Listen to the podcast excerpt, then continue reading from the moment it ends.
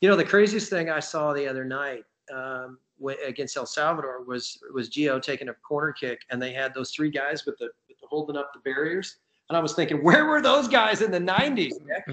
we we would get pummeled with uh, all kinds of stuff. I think the craziest thing that ever happened though was in Costa Rica um, at Saprissa Stadium, which was a terrible field. It was like cement with grass growing through it. Um, and what we our mistake was we thought it would be a good idea to just go out on the field prior to the game. You know, like you normally do, just walk around with with a headset and just kind of check out your surroundings. And we were wearing our nice white, you know, national team polos, and and the Costa Ricans weren't really in the stadium yet, but they had climbed the trees uh, that could overlook, and they were shooting uh, slingshots of calves blood in a bag with a battery. So that's so the battery would give it the, the enough you know enough weight to, to so Paul Caligiuri gets hit by one of these and he actually thinks he's shot and I'm down I'm hit you know it was one of those moments. And, and blood went everywhere and we were scared to death. We ran inside the, uh, trying to figure out what the hell happened. I mean it was it was it was wild.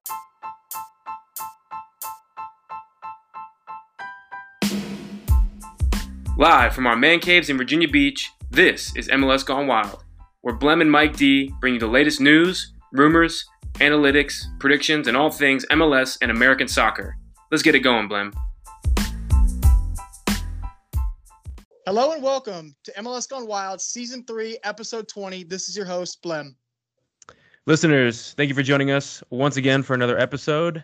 We had an unlucky streak with some guests the past few weeks, but we're back. This is your co host, Mike D.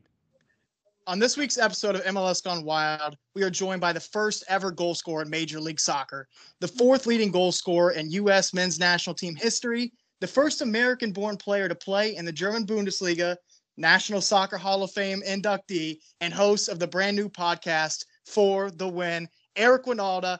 Eric, welcome to MLS Gone Wild. Hey, it's a pleasure to be with you guys. Of course. How are you doing tonight?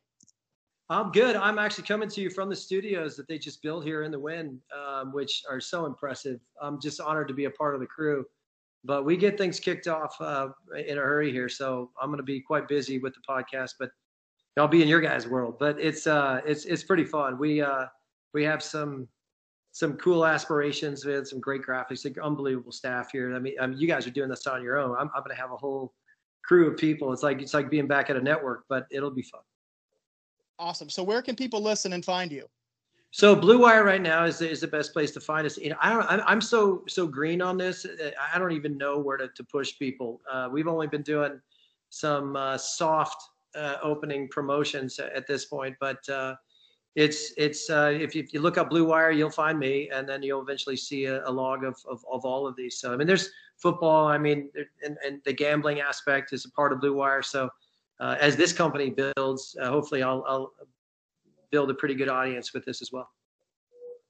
All right, well, drop a good word for us if you if you like this interview. Already will. I, I'll make sure that you will be a part in some way, shape, or form of my uh, uh first podcast. So, MLS Gone Wild will be on there somewhere. Appreciate you, Eric. All right, so let's open this episode with some positive vibes and U.S. men's national team story time.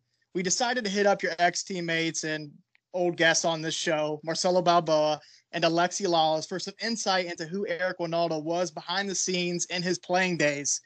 They both shared stories about you and beer. Are you ready? Yeah, I'm ready. Let's hear it. All right. So Marcelo was having a hard time remembering, but when you had mono, how many cases of beer did you have stacked up in your room? What kind was it, and did it help? Coors Light, um, and we did a 12 pack uh, for every week.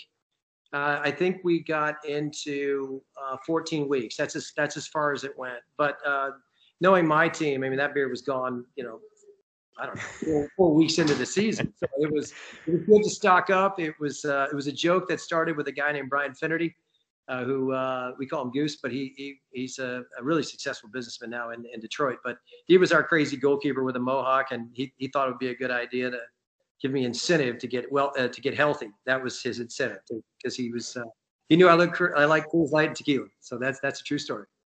Yeah, you know they say rubbing alcohol on the outside heals wounds, and then alcohol on the inside of the body heals wounds too, right?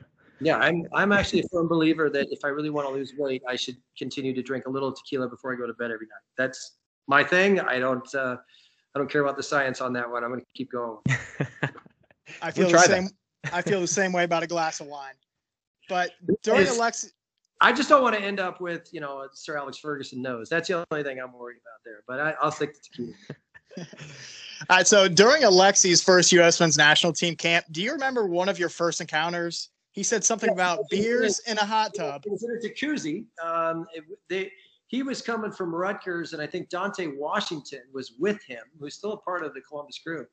Um, and they were all nervous and and and worried about all this stuff and, and being on the national team, and they just needed to calm down. We just happened to be in one of those uh, hotels that had an indoor jacuzzi, and there was a bar right there, and I just got three three Coors Lights. There it is again, and we uh, we just calmed them down, and and I it was it actually worked. I think uh, Dante scored uh, on that deal on that trip, and I think Alexi did too. So we had a two game spill against Canada and Mexico.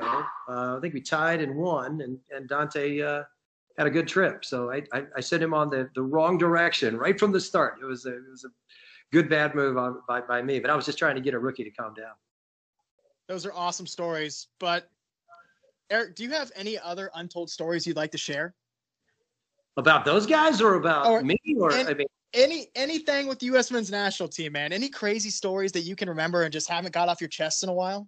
Yeah, you know the funny thing is we're going through. Let's let's keep it in, in the the qualification um, uh, realm because you know the craziest thing I saw the other night um, against El Salvador was was Gio taking a corner kick and they had those three guys with the, with the holding up the barriers and I was thinking where were those guys in the 90s?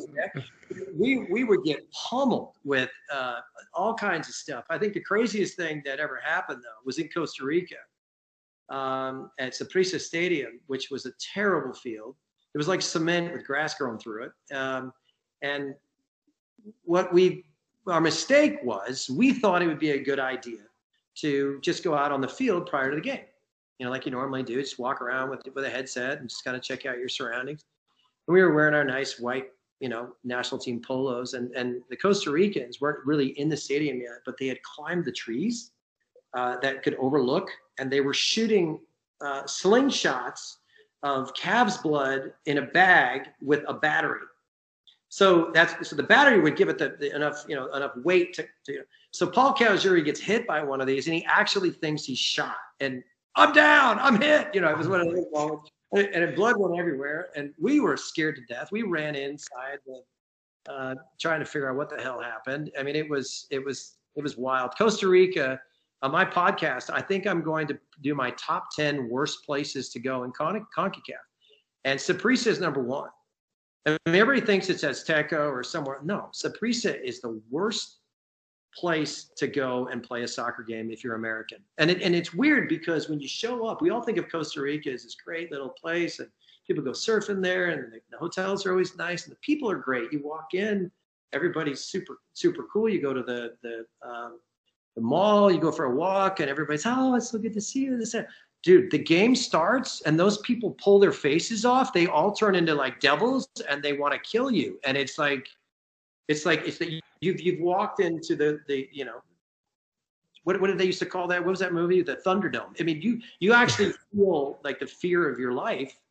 And the, the the one thing you cannot do is go for a throw in, because if you go for a throw in, you'll get covered in spit. And it's Wow. and actually got a yellow card in one of those games because I refused to throw the ball. And I said, I'm gonna wait till they run out of spit before I'm going over there. And he goes, and he gave me a yellow for that. But it, it it's a different world. Uh, we're going through qualification now. There's just so much. Uh, it's so much better. Jamaica actually has a, a, a good surface. Uh, Costa Rica has, has made things better. Um, the, the flights in and out are better because they're in a um, chartered uh, plane. We were flying coach in middle seats. You know, I mean, that's that's that's really the way it worked. We would go to Miami, train for a couple days, and then get on a plane and, and be sitting next to some guy with a or some lady with a baby. I mean, that's that's the, that was our preparation. So um, it's just different. The guys are a little bit more pampered, which is nice, but at the same time, um, man, I don't know if this group could handle what we went through. It, it was rough. Wow. That's uh, truly amazing stories. Thank you for sharing those. But you talked about, you know, kind of how you navigate CONCACAF, and we'll get into that a little bit later in the episode. So now we're going to transition a little bit. Um, usually we open the show up with our goals of the week, but let's talk about the 1996 MLS goal of the year. You scored 36 goals in, in Bundesliga and Bundesliga 2 and, and scored a 30 yard upper 90 free kick against Switzerland in the 1994 World Cup before signing with the San Jose Clash in the inaugural season of MLS. 88 minutes into the first ever MLS match, you scored the first goal in league history. So, walk us through that historical moment and what it meant to you personally to score that first MLS goal um, in MLS history. Well, I mean, if you if you go back in time and you remember the reception we got from the media, um, there was a lot of uncertainty about you know what MLS was going to look like. So this was everybody's first chance to to you know, pass judgment on what the, the level was. I mean, there was a lot of speculation. No one knew what it would look like. Um, it was at San Jose Spartan Stadium, which actually had, if you remember, the poles that were in the way of the actual camera angles. They had to paint them green so you didn't notice, but if you were really paying attention, you saw it. But um, you know, I, what I remember most is just how nervous everybody was about the result being zero zero and about coming out of the gates with something that was boring or something that wasn't entertaining. And um, that, you know, and we answered so many questions about that. And so my thought process was kind of strange because I, th- I thought Victor Mea should have scored twice before he even got to that, that point. I mean, I, I still don't know how he missed. But, you know, Jeff Causey was the goalkeeper. Uh, DC United was our, our opponent. I knew a bunch of guys on that team, Thorley and John Harkes, and, and you know, basically Etcheverry's first look at, at at the league. I don't think Arce played in that game. I think, uh, uh, but I know Richie Williams did and uh, Eric Imler. But I remember everything about about what their setup was. But it was um, it was a good team, and Bruce Bruce Arena was the coach, and we got to that 88th minute, and I remember that as the thing un- unfolded and the ball came to me. Um, it just it was great because it really was just it validated a lot of things with me like just just how much work you put into the game how how you wait for those moments. And this was really my moment to say look i've been at, at playing in the bundesliga. I've played at a really high level. This is a big moment but this is where i got to go back to just trusting myself slowing everything down um, and and just finding the corner. The truth is is i swear to god guys i was going low and the damn thing popped up on me. So if I would have gone high, we wouldn't be having this conversation. I probably would have put it in the 15th row. But as soon as I hit it, it started to float on me. And I did have an, an oh crap moment. And then I realized, oh, good, that's still, that's staying down, that's going in. And that was just, it was just really cool because it, it sucked for Jeff because we're friends and everything. But um, I'm really proud of that goal. I'm proud of it because I recognized it in the moment as a big moment. And then when it was came time to shoot, I, I didn't lose my nerve. I, I, I went back to what I've been you know, training myself to do, and that's to you know to find the back of the net. It's funny, but I mean the first goal I scored in in um, Germany is identical. It's the same goal, but it's against Oliver Kahn. But it's it's it's the same goal. It's to cut back inside, find the corner, and uh, for those reasons, I'm just proud of it. You know, I'm proud, and it was great. And even Sunil Gulati said something nice about me for once, so it was it was it was a cool moment after the game. Um, Jurgen Klinsmann, believe it or not, was my first phone call. He woke me up at about 7:30 in the morning to congratulate me. We were both we both worked for Reebok at the time, and uh, it's just it's still a great memory. It really is, and it's I'm just glad it went in, man. I, if we would have ended 0-0, the press would have had a field day with how soccer's boring, but it was a big moment. Uh, I think there were better goals scored that year. Uh, if you really want to, you know, be honest. I think I think McBride's goal was better, but um, mine was more important, and and for those reasons, I think uh, I think that's why I got that trophy. So proud of yeah, it. I'm proud. Yeah, you absolutely should be proud of it. I mean, we would have never been able to tell that it was a miss hit because it looked like you hit it just the way you wanted to. Just you know, just leave it. You know, someone's gonna see this, right? Just... Yeah, right. but but while we're on the topic of goals, uh, you know, we mentioned your 1994 World Cup goal but mentioning it, you know, just talking about it doesn't do it justice. I mean, you got to see this thing, right? You know, you tied in the group stage against Switzerland with an upper 90 bar down free kick in the 44th minute. I mean, talk, tell us about that. What were your most? I mean, that was just an absolute stunner. Well, here's here's what's crazy. right? And this has happened a few times. Um, it was not the plan for me to shoot. Uh, Claudio Reyna was was was having a, a, a great stint for us. He was our youngest player. I think he was 20 at the time, and he was slated to um, uh, play in that first game, but he tore his hamstring two days before the game.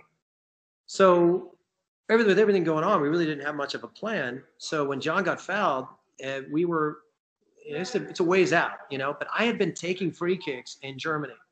Uh, I hadn't scored one, but I hit the crossbar like five times, right? So there's a funny story behind that. I had two buddies, uh, Tommy Van Hazen and Thomas Stratos, back home, at, back in Germany, who had a, a bet that I would hit the crossbar, and then they they were saying, "Well, you said he wouldn't score. You said he would score." So they they never paid each other off on the bet. But when the when he, when the actual foul happens, Tab says he walks past and says, "Just put it on goal and don't embarrass us." He literally said that. Marcelo said, "Do you want to just push it to me and I'll hit it? It's too far out." And I go into this zone. If you ask the guys, I just I just was like, I'm not listening to anything or anybody. Uh, and I chose to to hit it. Now the the backstory on this, guys, is there's a kid named Brian Willie. Okay, he was our equipment manager. He traveled with us everywhere we went. The night before the game, I, against the coach's wishes, wanted to hit a couple free kicks on that on that um, on that grass because I didn't know what the field was like. If I don't hit those three practice free kicks before the night before, I wouldn't have known that the ball carried a little bit more, and I probably would have hit it over. So, in the moment where I was taking a free kick, I was thinking to myself, "Man, the ball flies in here. Don't overhit it. Don't get all caught up in this. Just focus and hit it." If you watch the actual shot, it's weird because as soon as I hit it, I don't. My I actually the leg comes up and it goes straight back down, which I've never done before, again in my life. It's just not something you do. But I hit it so perfect that I just it was like a great golf shot. As soon as I hit it, I was like, "Holy, this is going in." If he gets there, he gets there. But I hit that perfect, and when it goes in, I think the first person that I, I, I didn't know what to do. It was a celebration. I didn't have a planned celebration. Anything like that. But I remember thanking that kid Brian Willie for for getting in trouble with me, bringing my shoes and bringing a ball and, and getting in trouble with the coach um, because it, it paid off. I mean, it, it really was, uh, you know, a perfect shot. It's like the one time in my life where I hit the ball exactly where I wanted it to go, and, and I couldn't have picked a better time to do it.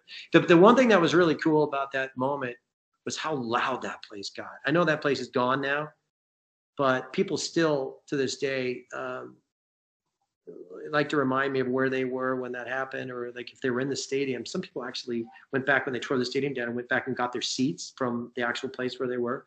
My buddy Eddie Smith, I think, did that. It was the GM and president in Atlanta, but um, that was the loudest I've ever heard. I thought it felt like it was heart stopping. I mean, it really was so loud that it affected you. It, it almost felt like it lifted you, and it was insane. I remember running over to the sideline and I winked at some girl in the front row that's what I did. I didn't know what I was trying to. Act, I didn't know what to do, so I was trying to act cool. You know, I was like like that, and maybe I look like a weirdo now, but I it, it the, the truth was it, it was just I'd like to know who that person is. If she's out there somewhere, she's the only person that knows that that happened. Because I was tr- so busy not knowing what to do that I just went like tried to be cool, and she you know, reached over to her mom and said, "He winked at me. He winked at me. I could see that." But that's all I remember from that.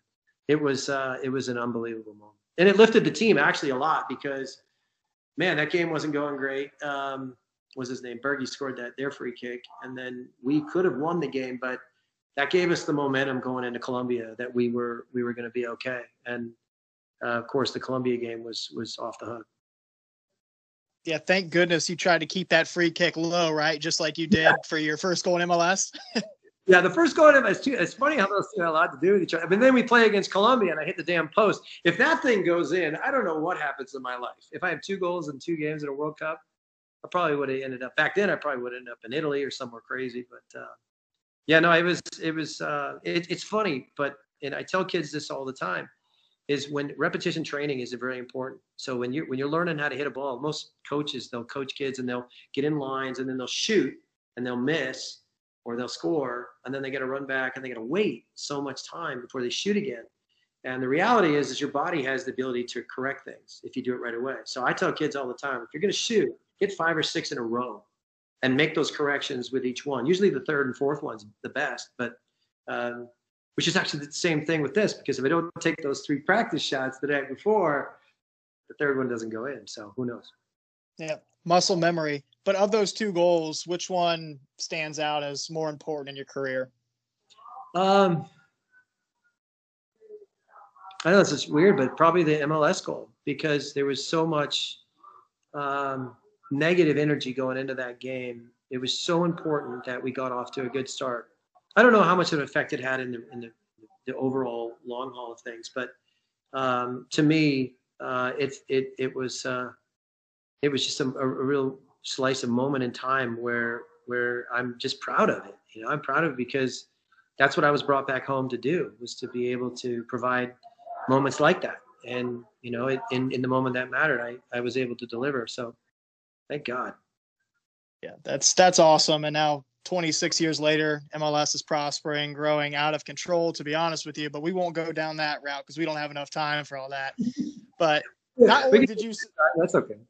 Not only did you score 34 goals for the U.S. men's national team, your decade of service for your country earned you accolades such as Honda U.S. Player of the Decade, CONCACAF All Decade Team, and National Soccer Hall of Fame inductee. So you obviously took great pride in playing for the U.S. men's national team, but describe what it meant for you to put on the Stars and Stripes kit and represent your country on the world stage for a decade. You know, it's it's um that player of the decade thing was was was was really um, um incredible because all my my teammates voted for that. So I was voted by my my teammates, not the media, not you know anybody on the outside. So that that's why that meant a, a, lot. I actually ended up. Somebody told me this later that I ended up scoring the first goal of the decade for the national team and the last goal of that decade, which which is just pure luck and coincidental. But one was in Morocco and I was Frankie Hejduk's roommate, and he got sick drinking too much tea, and I'll never forget that night. But uh, and the first one I think was uh, Colombia on February 2nd or 4th um, in a in the Marlboro Cup, which was in 1990. So, you know, it was it, when you. Sorry about the noise. I've got people in the studio, but they don't know I'm here or what I'm doing. But um, is it too much? So I told no, them. You're okay. Now they have no idea that I'm on this thing. But um, I need to tell them to be quiet. we'll, we'll just get through it. They'll figure it out.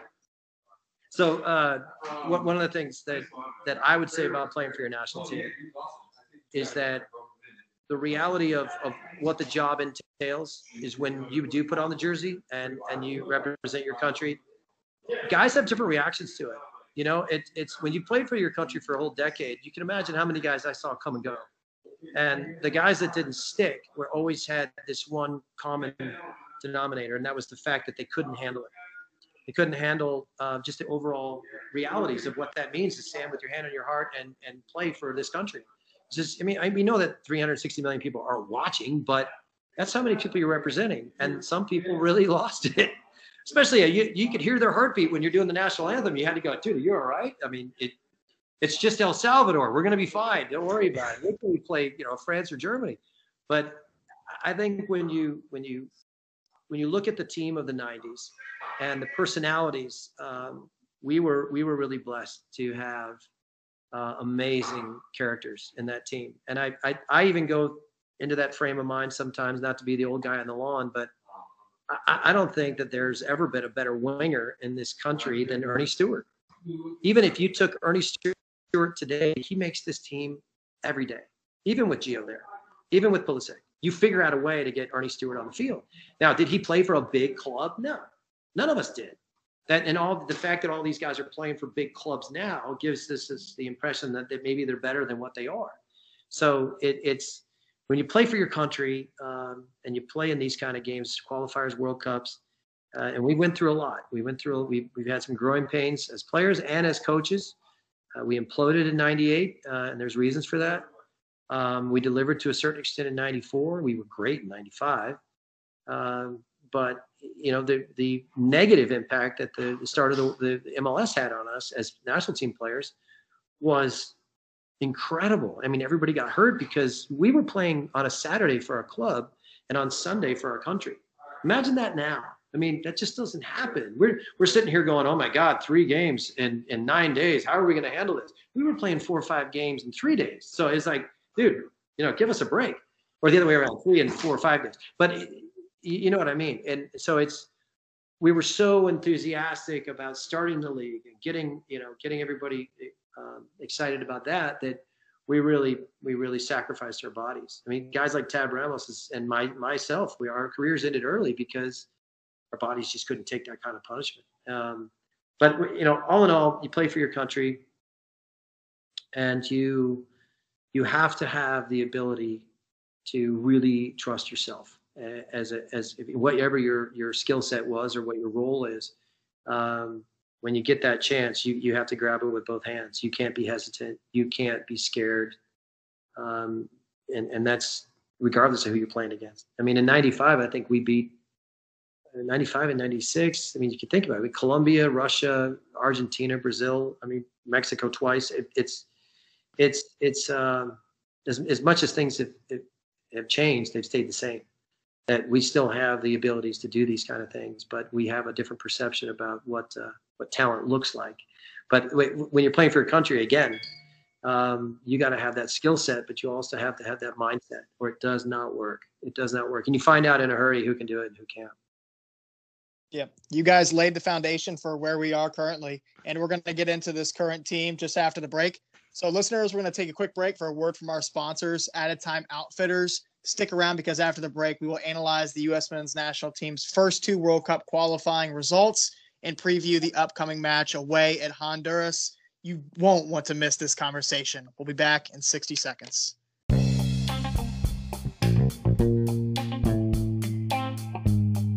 We all love the beautiful game. We spend countless hours watching, tweeting, discussing, playing, and talking about the sport. And we all have our favorite memories when our teams made history. Moments like Liverpool's miracle in Istanbul or Celtic's 2 1 triumph over arguably the best Barca side ever. Those moments that keep us coming back for more. But what if you could carry those moments with you all the time? Added Time Outfitters creates soccer inspired wristbands to let you wear those memories on your wrist. Each reversible elastic design gives supporters of the beautiful game a unique way to rep their favorite team in any setting. With wristbands for your favorite teams from across Europe, the USA, and beyond, each added time design incorporates a 90 minute story from that famous match. Check out all 24 of Added Time Outfitters' current designs on the web at www.addedtime.com or follow us on Facebook, Instagram, or Twitter at Added Time Outfitters. Welcome back to MLS Gone Wild Season 3, Episode 20, featuring U.S. men's national team legend Eric Wynalda. Head over to addedtimeoutfitters.com for all your soccer inspired wristbands and apparel. Use code Gone Wild, all one word, at checkout for 10% off your entire order. We are looking for a nine point week. Bottom line, we want to set the standard. That's what Tyler Adams had to say ahead of their first World Cup qualifier versus El Salvador two games into the cycle, and the U.S. men's national team have earned just two points from two draws 0 0 to El Salvador away and 1 1 to Canada at home. Eric, let's start with you. What are your thoughts through the first two matches of qualifying? Are you scared that we're haunted by the ghosts of Couva, or is it damn right just not good enough? Wow, that's a, that's those are two options that I think uh, there's this this is a, a, a broader conversation, um, and I've been I, have actually spoken to uh, Greg Berhalter a few times, even once today, uh, back and forth on the text. We've given up on text messaging. What we do now is we do that audio text where we just hit the button and talk for two minutes and then hang up because we're always driving. I'm always driving and he's always working. But um, look, I, I, think I think everyone's beating up Greg right now. It is unreal. It's it's it's kill Greg, f Greg. I mean, how many times you got to see it? Um, and there's there's there's a part of this that needs to be explained when you look at the team, when you look at everything that has happened, we look at these two results, of course we're going to be on edge and we're going to say it's not good enough. Of course it's not good enough. But the first game against El Salvador, I called out Weston McKennie, and apparently I was right when it comes to uh, what I was seeing because it didn't look right. Something was off with him, and uh, this whole new uh, um, suspension and send him home and and violating COVID protocol uh, I think I think Greg actually made a comment about it today about what exactly did happen. Um, but here's here's the problem, guys. When you look at our team and you look at at guys like like Tyler Adams, who, who had some very appropriate things to say about how good he thinks we are and how important this is. And you have Gio's not the best performance, and then he pulls his hamstring, um, which is a little bit like Dad, by the way. Uh, that happened a lot with his dad's career. And then you don't have the ability to see uh, Weston and uh, Christian Pulisic play together, right? So we were waiting for those four, and we only got two, and now we only looks like we're we're, we're going to have two again. Um, and everyone's gonna be worried about Tyler Adams and his, but dude, that guy's got an engine. He, the, the, guy's broken every single record that you could possibly break when it comes to fitness uh, and testing the U.S. national teams. Not worried about him, but El Salvador plays brave. Okay, they got a coach that knew what to say to them in Hugo Perez. Um, we didn't play particularly bad, but we didn't play great. But we did not play brave. We didn't. We didn't. We went there. We kind of let the game happen. Then we play against Canada and we play way too narrow. We don't get the ball wide. We don't utilize the spaces the way we can. Too worried about Alfonso Davies, and then he ends up burning us uh, in, in, the end. Uh, we didn't have the ability to to have an alternate plan, and that and that's that's really my message to the team, uh, or even to Greg for that matter, is we got to have a plan B, man. We have to be able to to change things on the fly, and we're going to get at people wide we have to figure out ways to create more space for Christian Pulisic. We can't just throw the whole world on his back, a piano and two semis, and say, carry us again. It's not good enough. We have to have people willing to make unselfish runs to get him in the pockets where he can play. And then we need to overload those sides to give him support.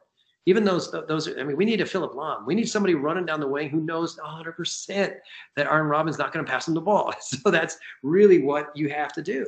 But if you get those that that left back or that right back to back up, because they have to respect the run. Now Christian can play.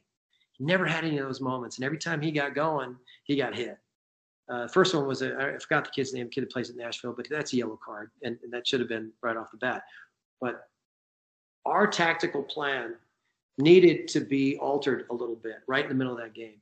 They play with a five-four-one. I get it. I, you know, they they blocked it up and they made it hard, uh, and we had the injury to Dest. But uh, these are games where 71% of the, the, possession is great, but it has to be with purpose. And we have to be willing to draw them out a little bit, not let them let themselves get pinned. Uh, if we're going to play with one forward, and they're going to play like that, we're never going to get on the end of a cross until there's a, a transitional moment. So Dax McCarty basically said it at halftime. I don't know if you caught that. He goes, Hey, how about two forwards? There's an idea. I'm like, There you go. Get the ball wide, get it in and let's let's get some more bodies in front of that that net. Greg and, and Greg said it at halftime. We we got to create some more chaos in front of their goal. But I just wasn't happy with um, with the overall plan.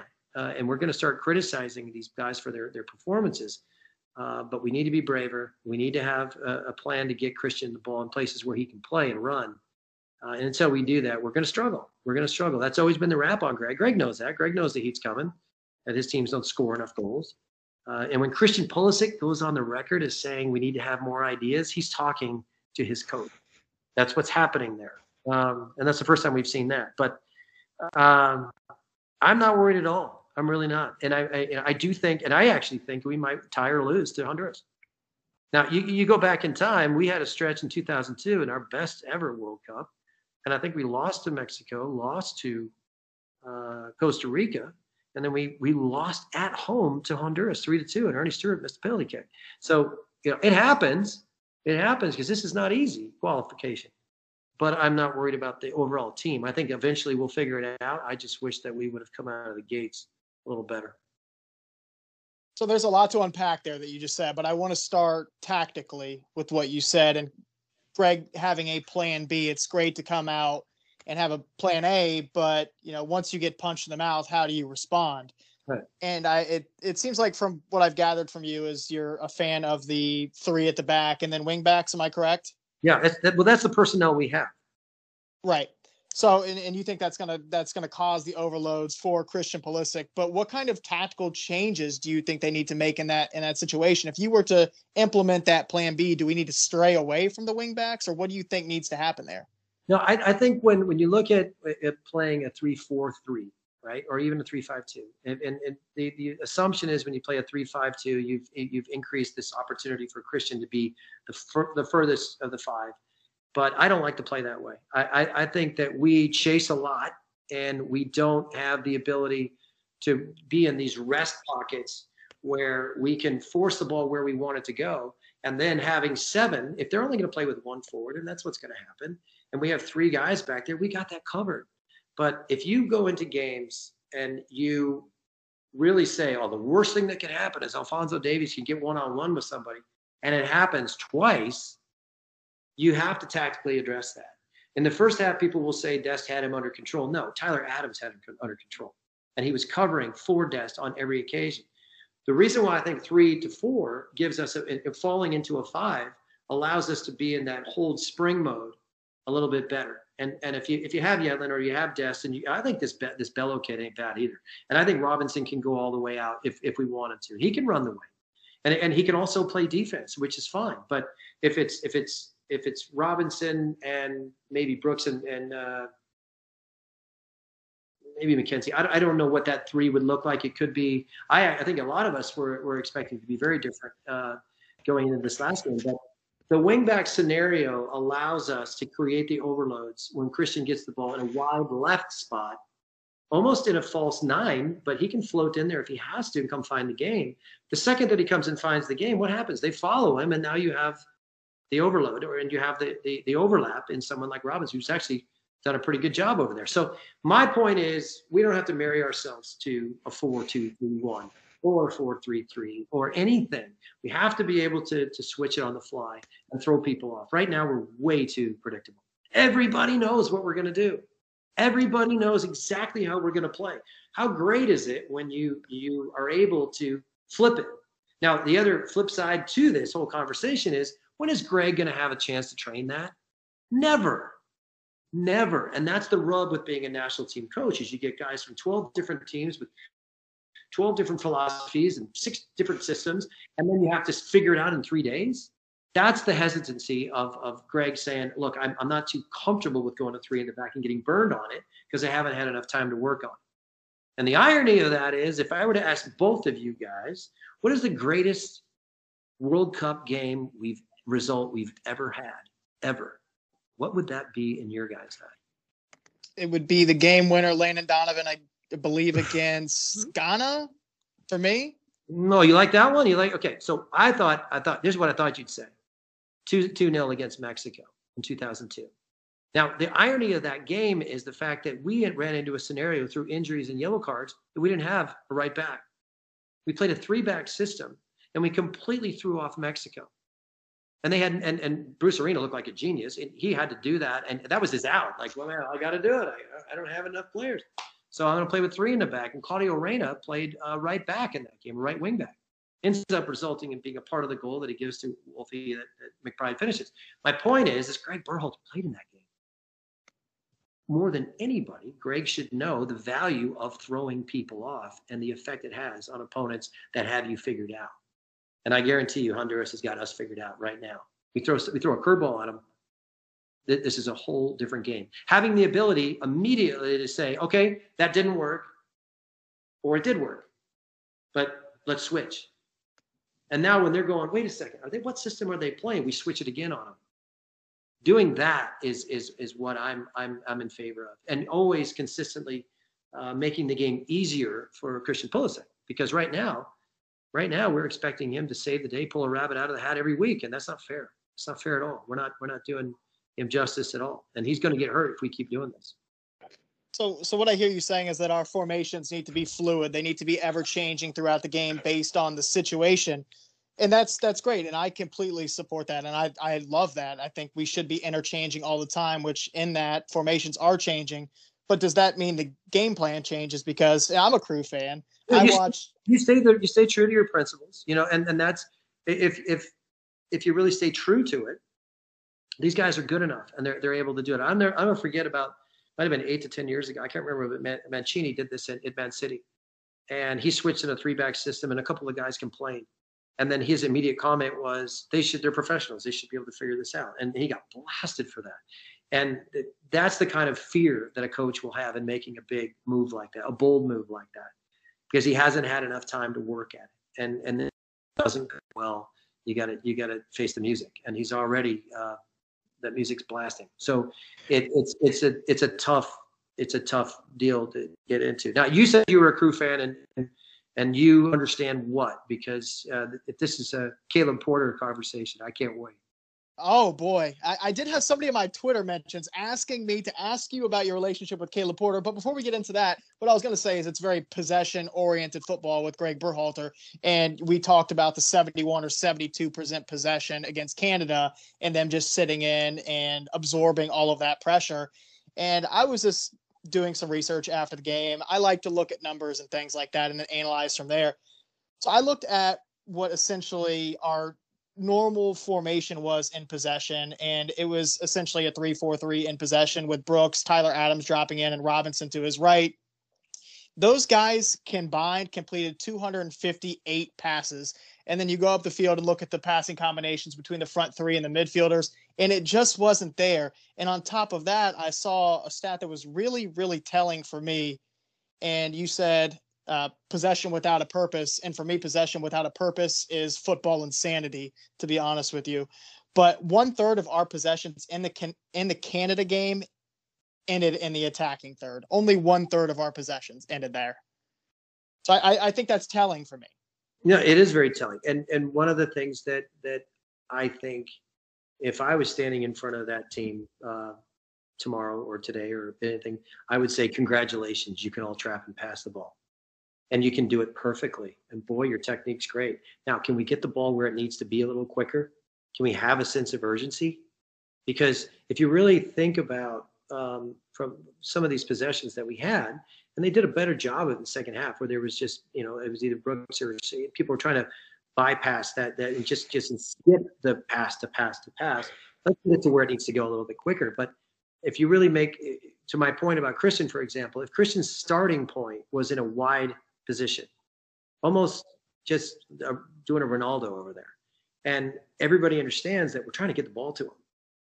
And as the defense kind of slides over and, and, and, makes that separation 30, 40 yards, and we're able to get the ball to him quickly, and his first touch is right at somebody, and we're putting them on their heels. Right now, every time Christian Pulisic gets the ball, he's going backwards because he has to. He has to come back and show, and the ball's so so it's getting to him so slow that these guys have had the ability to shift and move. Two seconds is an eternity in a game like that. Think about how far away that guy is and you know, from you two seconds away when he's you know half a second away. So getting the ball to these guys quicker, allowing them to do their thing, it should be the, the number one principle of, of how we go into these games. And we're not doing it.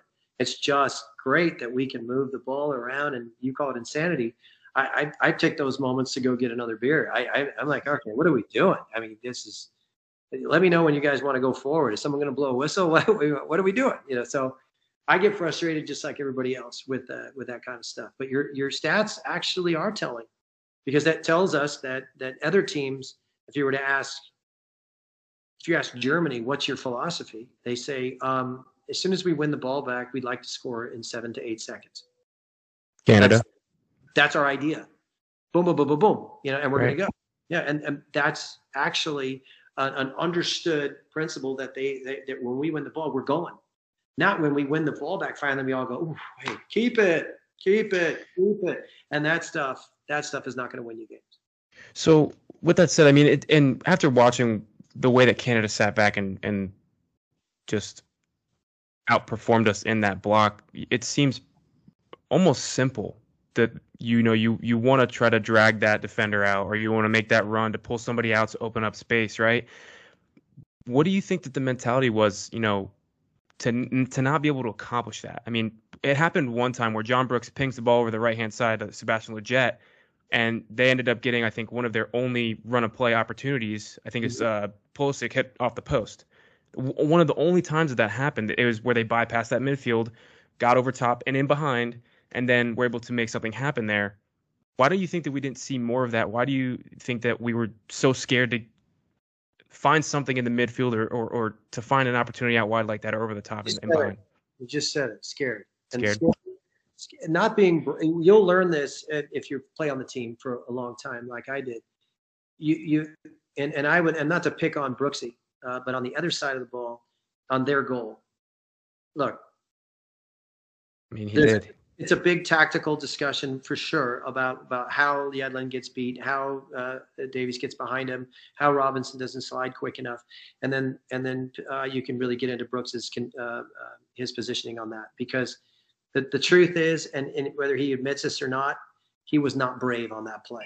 That was a left-footed center back saying, "I'm not going there because if he, if this guy puts it on the ground, I'm going to end up putting my right foot on it, and it's going to be an own goal." Now, that's what he's thinking, whether he wants to admit that or not. That's what anybody would have wanted to put him in a position where he could make a mistake like that. He knew he knew that. He chose not to finish the play. That to me is is and, and I will say this that that was that was not brave. And that's that's something that I would address with him directly and and say, look, we'll all understand if your weak foot ends up being the deflection goal but a own goal is the same as a goal, by the way. It's the same result. So be brave and get in there where you have to go um, because that's where we need you. Now, you, people can criticize the likes of someone like Marcelo Balboa, who you previously mentioned. That guy's brave. Okay? He's brave. Whether you think he's too slow or whatever your problem is with, no, you're never going to challenge that guy's bravery and commitment and character. And that's what we need right now, guys. We don't need guys deciding in a really crucial moment, oh shoot, if I go there, it might be our own goal. Yeah, it might, but we need you to go there. We don't need you to think about it. We need you to to understand that that is your job. Um, I had a tough time watching that play over and over, um, yeah. and, and I think you know I think Taylor had a shot at him. Taylor Twellman saying that you know if if you're uh, this isn't good enough. Well, okay, why, Taylor? Can you explain why? No, you can't. So let me do it. But the the truth is, when you have situations like that in World Cup qualifiers, um, the team needs to be on the same page. They need to be brave, braver. Uh, and if we do that, we're going to be fine. We're going to be fine. And sometimes, guys, it, it's a forced issue. I mean, it's do or die. It didn't work out in Trinidad last time because we had the wrong plan and we got a little unlucky. Let's go back to those goals. I mean, that was pure unlucky. It was terrible but that can happen. Um, but we, we, but if, if this team decides to to continue on this road, uh, being passive, of not having a sense of urgency, and not being smarter about getting the ball where it needs to go, we're going to have to endure a couple more uh, results like that. I'm, I'm not putting this on Greg. I got I got to be honest. I got to be honest. These these guys these guys gotta gotta you can't do anything you can say it but if these guys don't do it and they don't dig into their heart and be brave about it and then stick together, um, then it's never going to work. No, no, coach can get a team to play faster if they're not willing to do it. You can whip a horse all day, but he doesn't want to run, he ain't going to run. So if the U.S. men's national team goes to Honduras tomorrow night, and I, I'm not saying that I'm in favor of Triple G being on the hot seat, but do you think that if we don't go there and get all three, maybe he is on the hot seat? But if not that, at what point is he on the hot seat? If that's ever a thing well, if that will even be beneficial to the team at all. Well, the, the other thing you got to look at is why is he on the hot seat? Is it the results? Is it the plan? I mean, look, it, it, I would say this to everybody, and everybody needs to calm down because we are three games into a World Cup qualification process. The last time this happened, we lost a, we lost four 0 to Costa Rica. We hit the panic button, and we brought Bruce back, and we got rid of uh, Klinsmann. And I don't think people realize that that was the moment we didn't qualify. That that was it that was it because we didn't mm-hmm. let Jurgen finish the, the, the, the plan. Now, you can say whatever you want about Jurgen Klinsmann. There's a lot of similarities between what's happening to Jurgen, what happened to Jurgen, and what's happening to Greg. And they don't have enough time with their guys. Jurgen Klinsmann would, would, would tire them out with all of the, the training. I think Greg's tiring them out with all the mental aspect of this. I mean, I watched them warm up against Mexico. There were 40 people with red tops on that were not players. Who are these people? I mean, it, it, there, there's so many conversations going on that a part of his staff that you've got to be really sure that all that messaging is consistent. And I don't know if that's. I was watching Matthew get get a conversation with look like a psychiatrist, and then somebody else had to grab him, and another guy had to grab him, and that's that that that can be really really scary in in these kind of deals because the the messaging has to be has to be right. Now, Greg, I don't know what that run around the, the, the stadium was all about. But that was the nervous, like, oh my God, I got to run some some energy out. But is that was weird to me. I, I haven't talked to him about it yet. But he's not on the hot seat because of the results yet. Um, the only way that that um, that, and I actually think that he will get through this entire uh, World Cup qualification um, without another blip. I, I, but I do think it's going to get worse before it gets better. I, whether it's for the first 45 minutes against Honduras or the full game, I don't think. It, it, but if we spin out of this with a tie or a loss, I mean, there's going to be people out there that, that are, are going to be, you know, calling for his head and say, that's it. You, you got to fire him. Yeah. Who are you going to replace him with? Nobody knows this team better than him. You've just spent two years building a culture around this group. You got to let him work and we've got to calm down because I know how hard the guy works. I know that he sometimes overworks, um, but I do believe that this is a group that is still in the process of figuring each other out. And you're not going to do it in three games. We're not Arsenal, but uh, we, we certainly are looking like it right now, right? It's it's it's a little it's, it's scary, but I believe in in Greg's approach. I believe in how hard he has worked to create a culture. I think he was very unfortunate with this Reyna um, um, last second injury and Weston McKennie's antics, which can screw up a game, right? It can screw you up. You need to understand that. Um, going into Honduras, I think they'll have a solid plan, and I think they'll get after it. Uh, if they don't, and it doesn't, it's not a favorable result.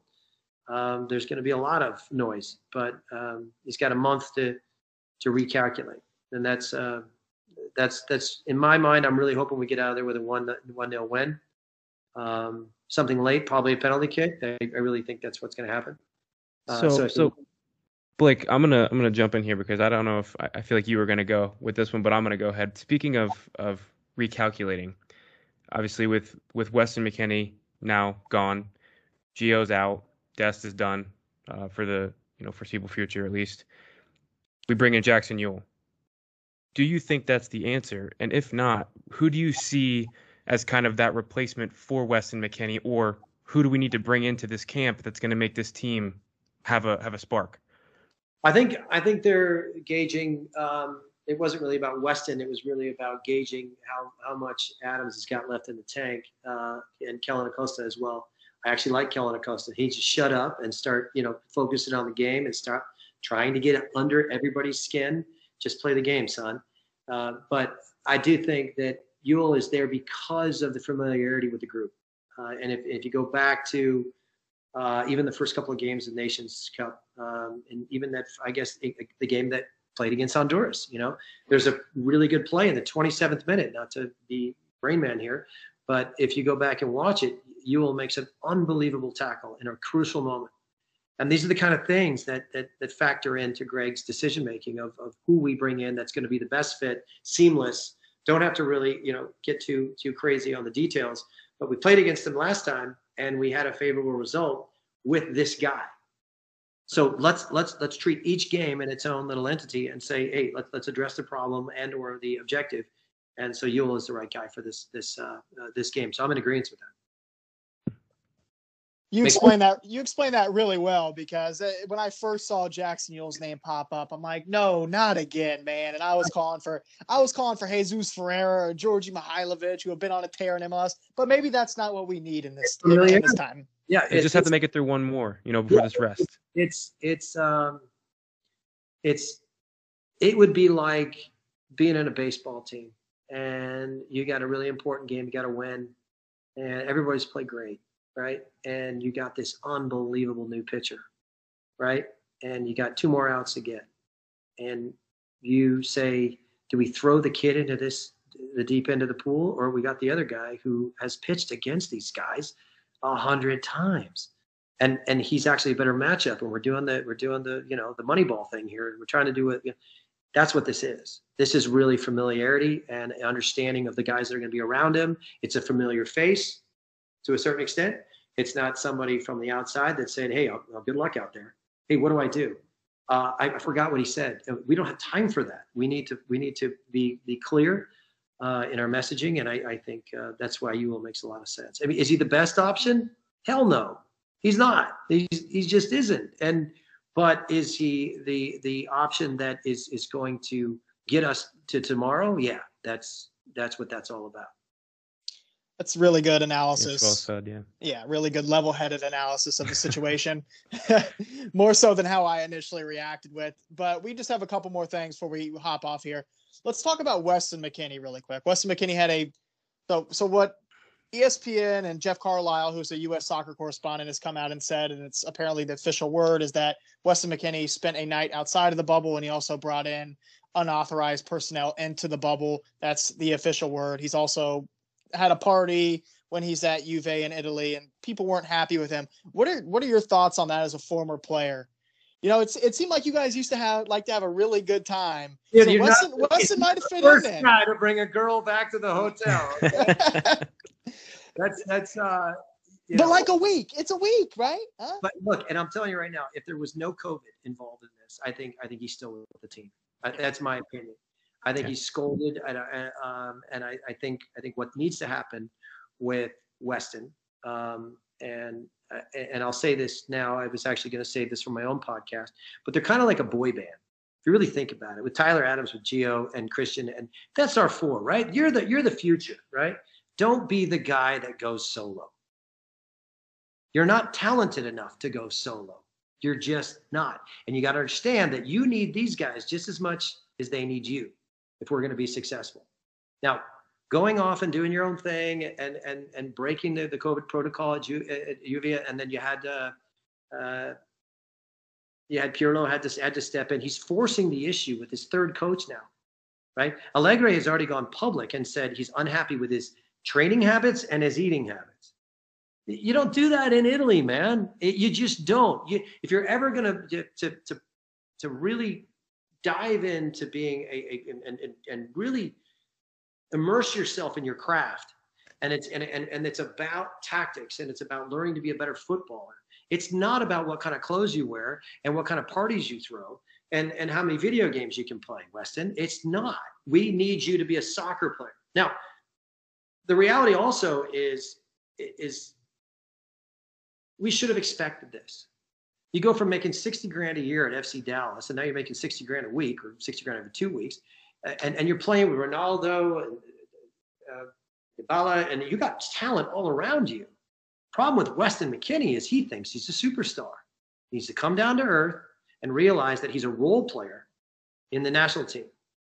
He take a take a page out of Vidal's book. All right, the guy won everything everywhere. Why? Crazy haircut, but he did his job, and he got the ball where it needed to go. And he was a fighter, and he got on the couple. Uh, he got on the end of a couple of headers, and everybody said, "Wow, I didn't know the guy with the mohawk could jump that high." But guess what? He was on a team that had talent all around him, and he let them do their jobs, and he did his, and he earned the respect of everybody around him. He's got a big problem, guys. They lost 1 0 to Empoli. He was a halftime sub. He's going back to Italy, and he probably won't play at all before he comes back to a qualifier. So the message has got to be clear. Get your act together, kid. Hit the reset button. You're not as good as you think you are. You're way overpaid for your talent level. Someone needs to say that to him. You need to say that out loud.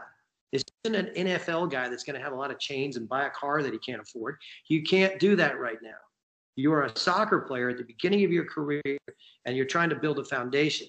Okay? We don't have time for this kind of antics. We know that you're in a character and you like to go on Instagram and you like to do crazy stuff, but we don't have time for crazy right now. We don't. We need people to lock in. Now, the other thing I would say, and I saw Landon Donovan um, uh, weighed in on this. Landon needs to stay out of this. You, you went on hiatus in the middle of freaking uh, qualifiers. You don't get to have a comment, Landon. So someone needs to tell him shut up. Ooh, Love that. fired, baby. Love it. Love that. You Hey, do not. Entitled people don't get to talk about other people. ex- ex- Entitled that doesn't work. We're not going to eat that. No one's going to swallow that. We, he's a separate issue, and just stay out of it. Let let let uh, let the coach handle it. But don't say this kind of selfishness is beyond me. What are you talking about, buddy? You heard it here, folks. Straight from Eric Wynalda's mouth, baby. I think that's kind of like a preview to what the, the brashness you're going to be bringing on your podcast. Am I right?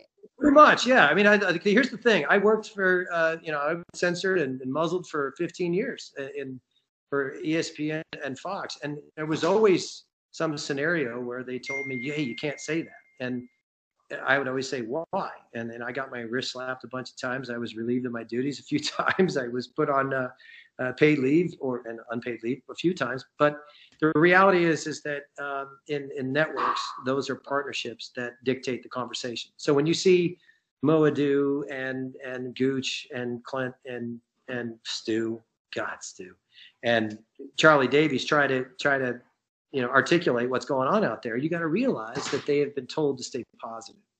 So the reason why Gooch started his sentence the other night the other night with objectively speaking, that's that's that's coach speak for okay i'm going to go out on a limb here and i'm going to say something that you told me not to say that's what just happened there Clinton's just like, I don't know, man. I agree, I agree with him. I agree with him. Can I put the glasses back on?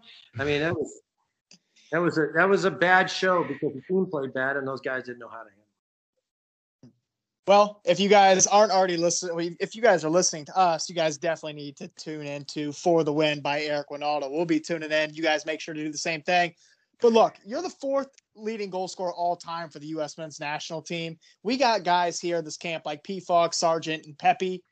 you know, is are they going to step up? Are they going to be our guys? You mentioned two striker system. I don't know. What about guys like Zardes, Dike, or Giacchini? Who are our guys that are going to take us to to the promised land? well, look, do you want real truth be known? Everybody's yelling about who's going to score goals. I don't think it matters. I, when you get Aaronson scoring the goal that he scored the other day, when, when we actually had a sense of urgency, we got it wide and got it in.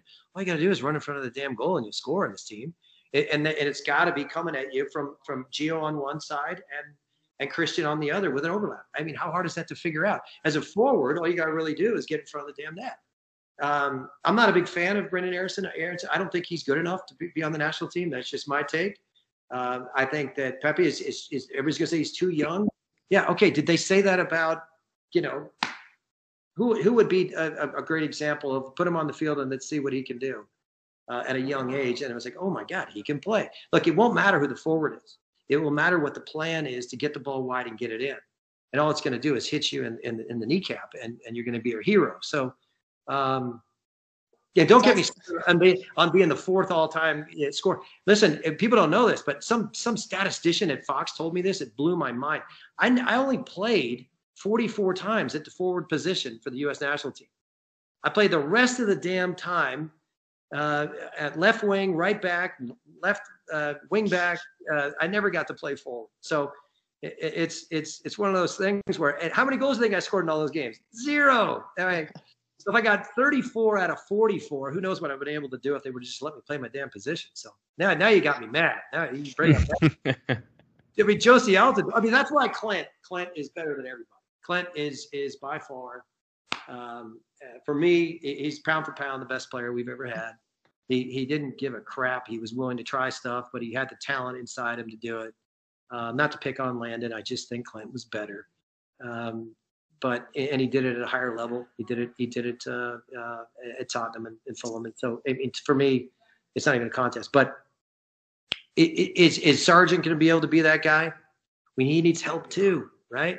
if Pepi steps in there, then uh, we we got to provide the kind of help and the service. You can't score without service. You can't. And um, you know, I was fortunate. I had guys that knew how to cross the ball, Earnie Stewart and Cobi Jones, and that that, that made my life a hell of a lot easier. But um, what am I talking about? I was one crossing it. But the uh, the truth is, uh, I, I, think we're going to be okay um, as long as we we you know as long as we get the rest of those pieces figured out. And if we get the rest of the pieces figured out, we'll start scoring goals again. All right. Well, from Eric Wynalda himself, it's not. It's not. It's not time to hit the panic button. No, no. Not time to hit the panic button. The panic button results in us not qualifying again. Everybody, calm down. Let's get through it. It's it's under us, uh, and then the next the next three set is where things really turn uh, turn in our favor. So it's it's a long road. It's 14 games. Relax. Right. Got it. Uh, I think you said it earlier in the conversation, but Eric, you can talk, my man. What is your what is your official score for the U.S. men's national team versus Honduras? Uh, one one.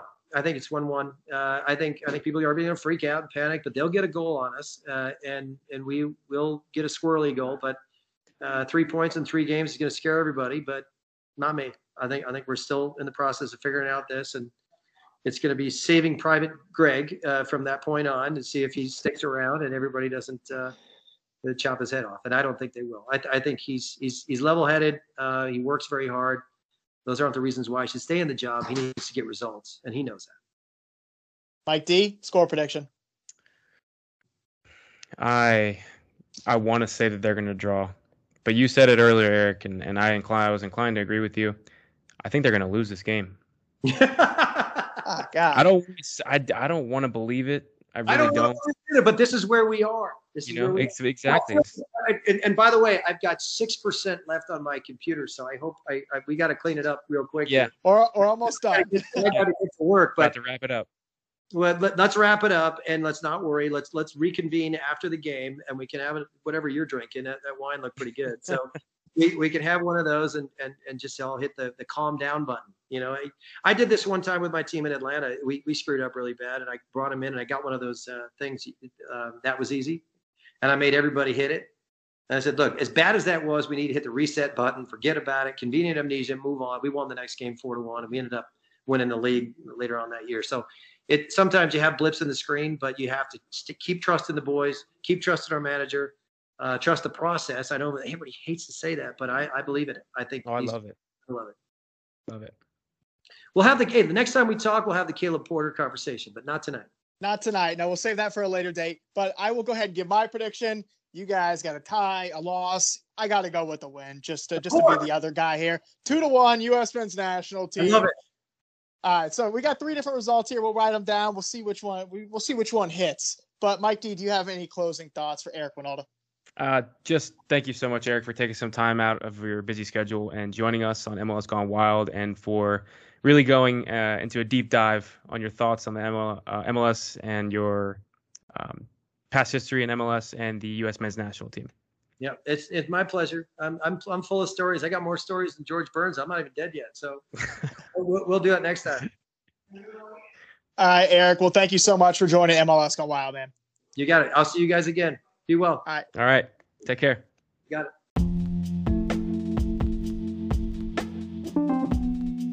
Listeners, thanks for tuning into MLS Gone Wild Season 3, Episode 20, featuring U.S. men's national team legend Eric Wynalda.